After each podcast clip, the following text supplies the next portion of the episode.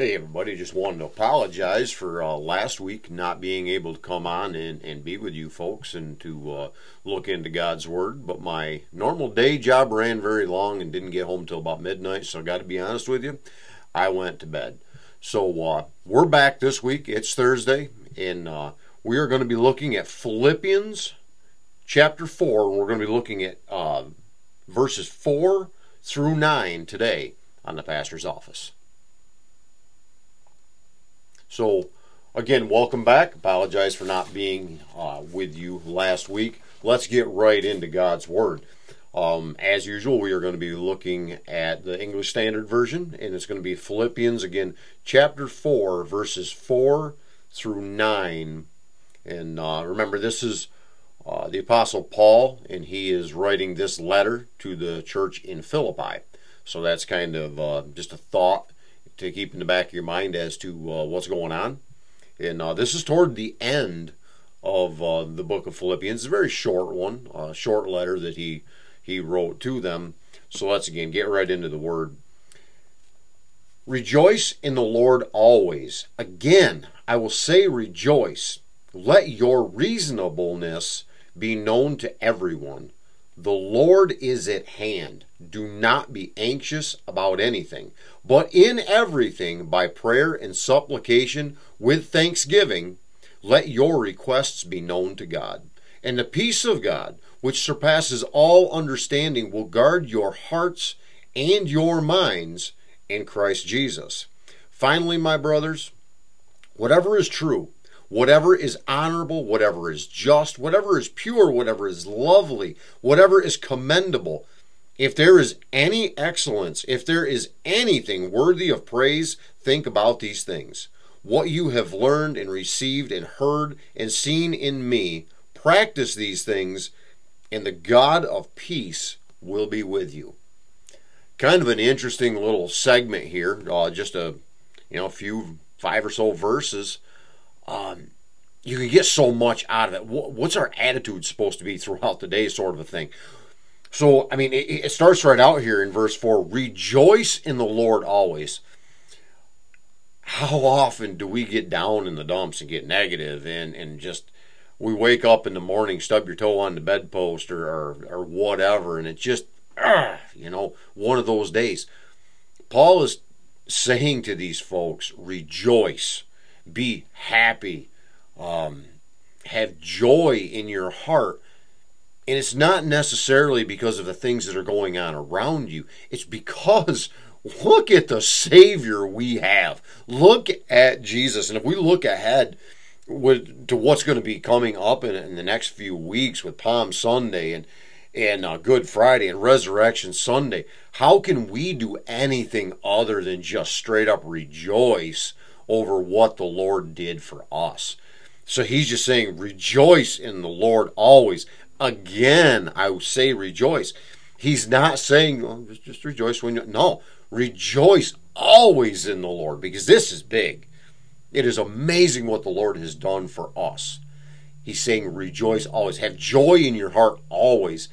Circumstantial things will come along. I mean, it's life. Like I, I said in the opening here, last Thursday, things came along. I was broke down on the side of the road for, I don't know, four or five hours, something like that. But you know, you can let these things get you down, or you can just have joy in the Lord and know that you know what next Thursday's coming, and I can get back to see the people that I love here on these videos, and uh, hopefully speak some of God's truth into your heart. So it was a matter of rejoicing. It's a matter of saying, you know what, circumstances are what they are. Who cares? Think on the Lord. So he, again, he doesn't just say rejoice once, he reiterates it, he repeats himself. Again, I will say rejoice. Then it goes on, let your reasonableness, and what is reasonableness? That is using your reason, whatever is within your reason, whatever your attitude is in reason, in making sense out of things, and in being trustworthy and being true, let those things, let your reasonable reasonableness be known to everyone. Um, don't be harsh. Any of those things.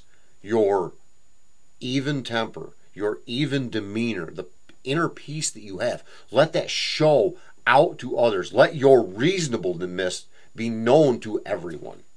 Let everyone see your reasonableness. The Lord is at hand. Wow. The Lord is at hand. And isn't He? Um, the Lord Jesus is at hand. He is all around us. Imagine the glory of the Lord shining around us. The Lord is at hand. He is right here for us, with us. All we have to do is reach out. Reach out to Him. He is here. Sometimes, if, if we maybe feel a little bit far away from Him, it's chi- it's kind of time to check ourselves in the mirror and say, um, why did you walk away from him? He didn't leave. We left. The Lord is at hand. And the kingdom of the Lord is at hand as well because of what Jesus did for us 2,000 years ago. Verse 6 Do not be anxious about anything. Don't worry about anything. Remember, everything in your life, in my life, in our lives, everything God has under control. We may feel like it is completely out of control, and let's face it, in our lives, sometimes things can be and definitely seem completely out of control, but God's got a hold of it. He's going to work things out for our good. Now, I say that and people will can misunderstand that in a lot of ways. Meaning, um, well, if he's going to work everything to our good, well, man, that sure didn't work out good. Or you know, like if we go back to last December uh, with you know a few different people in our church having COVID and uh, my father passing away from it. How did that work for his good? Uh, big picture here he is no longer here on earth with the, the aches and pains and all the, the issues he had in life. He is walking the streets of gold and hanging out with Jesus. Um, did it work for his good? yeah. In big picture, absolutely. I mean, look at what you know he's experiencing. So if any of us that have suffered loss, um, wow, think of, of how much better they have it if they are up there with the Lord. I mean, if you want to think of anything better than that, I mean, I, I sure can't think of anything better than being with the Lord.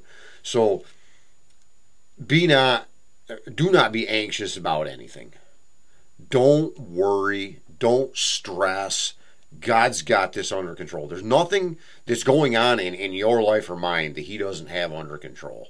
Again, it may feel totally out of whack to us. He's got it under control.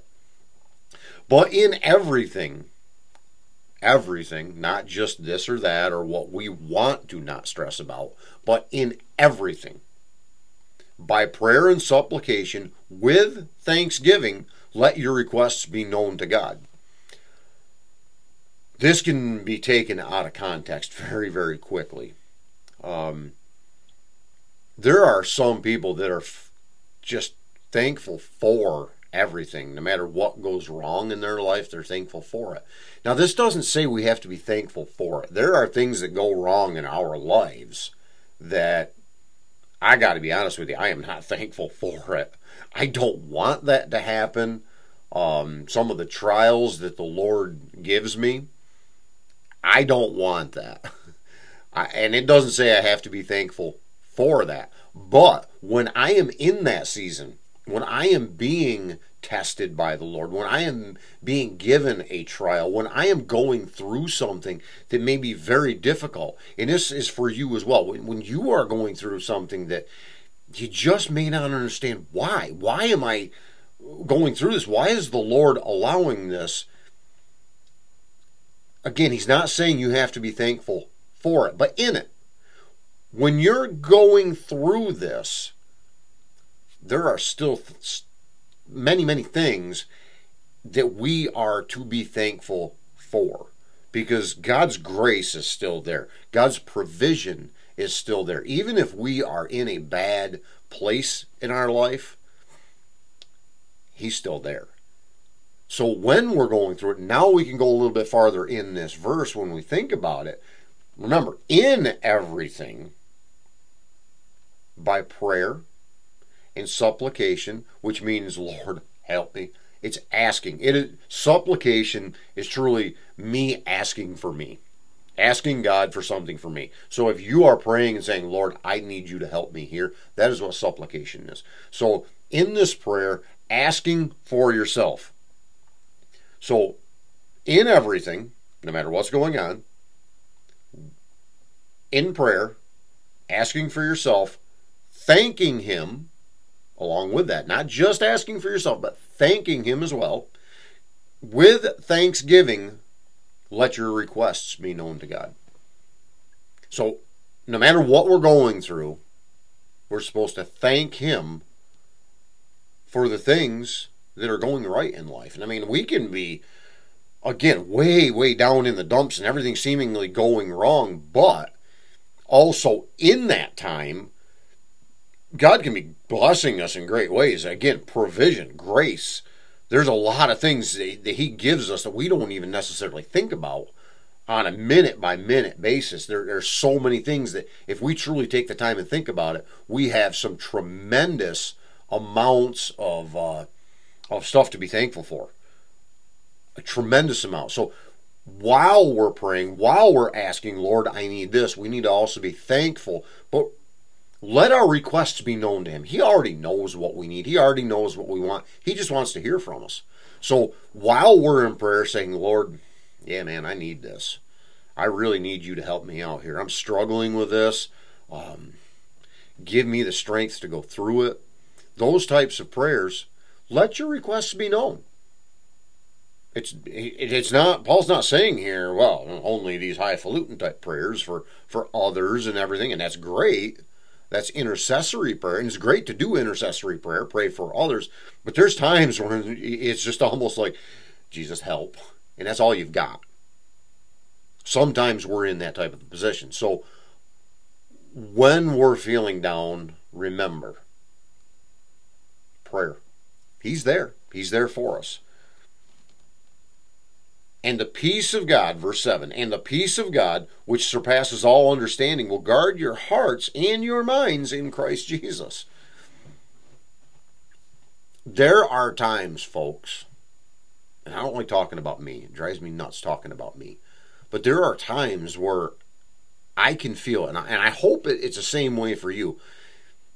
Things are going wrong. There's stress in life got a lot of things coming up, a lot of difficulties.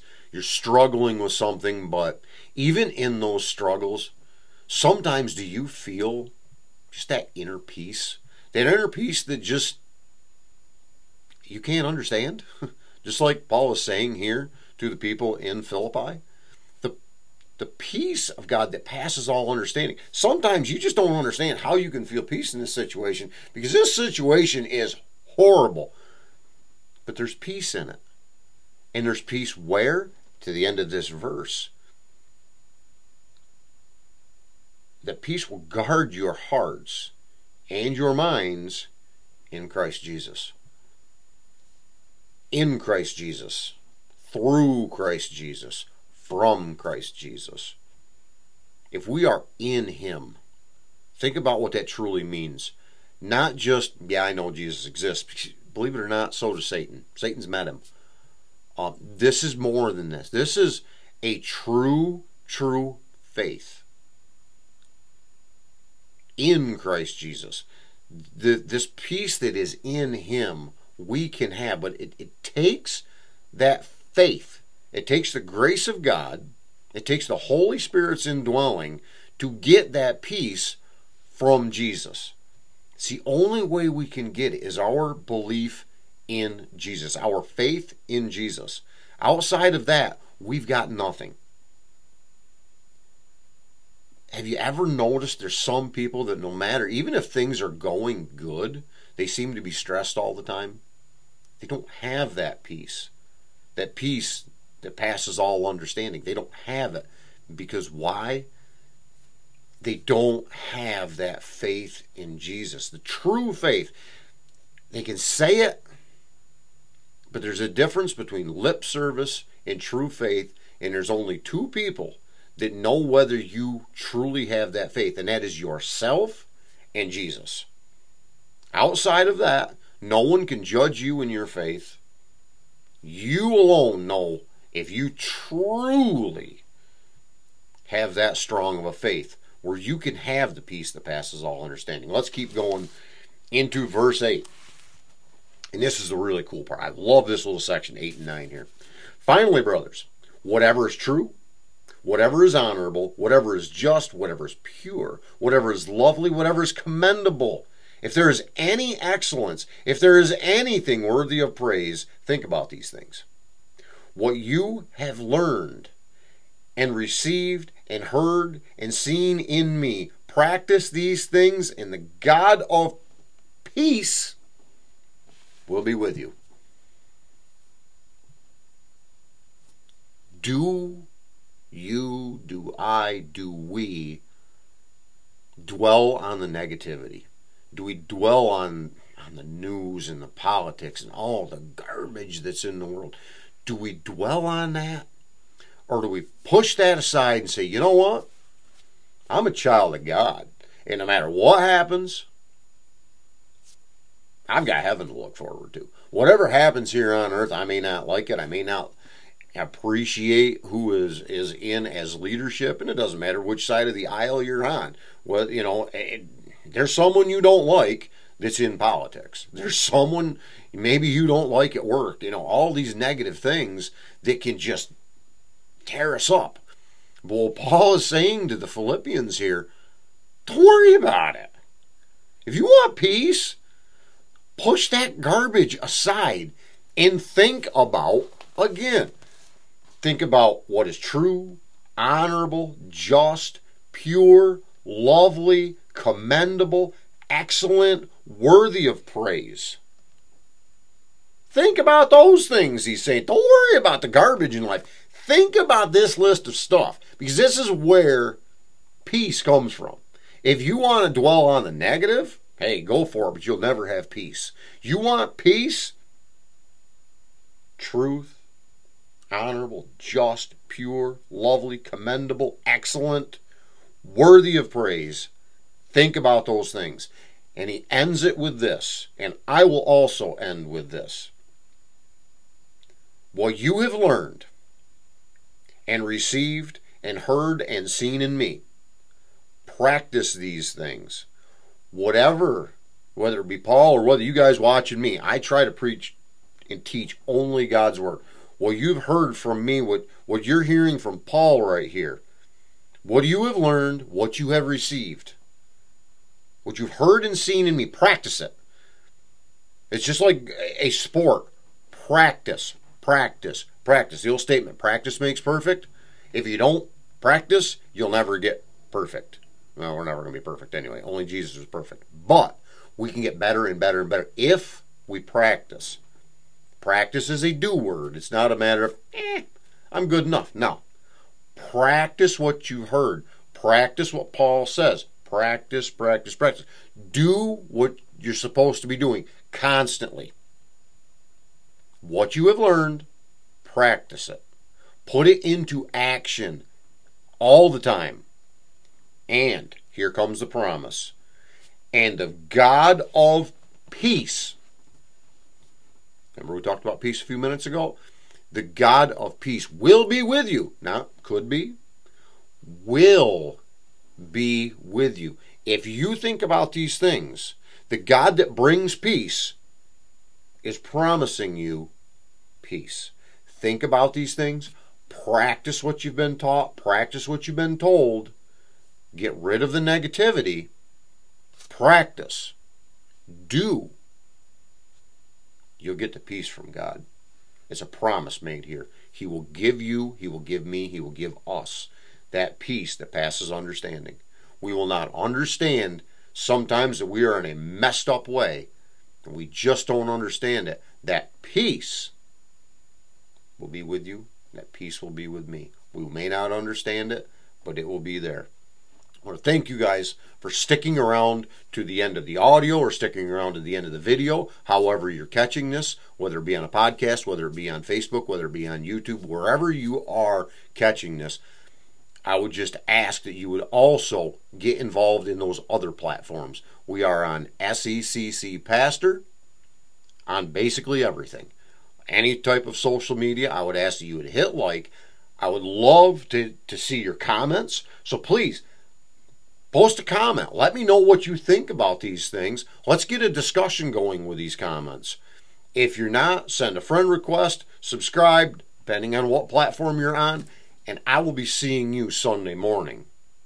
Again, thanks for sticking around, and may God bless each and every one of you today.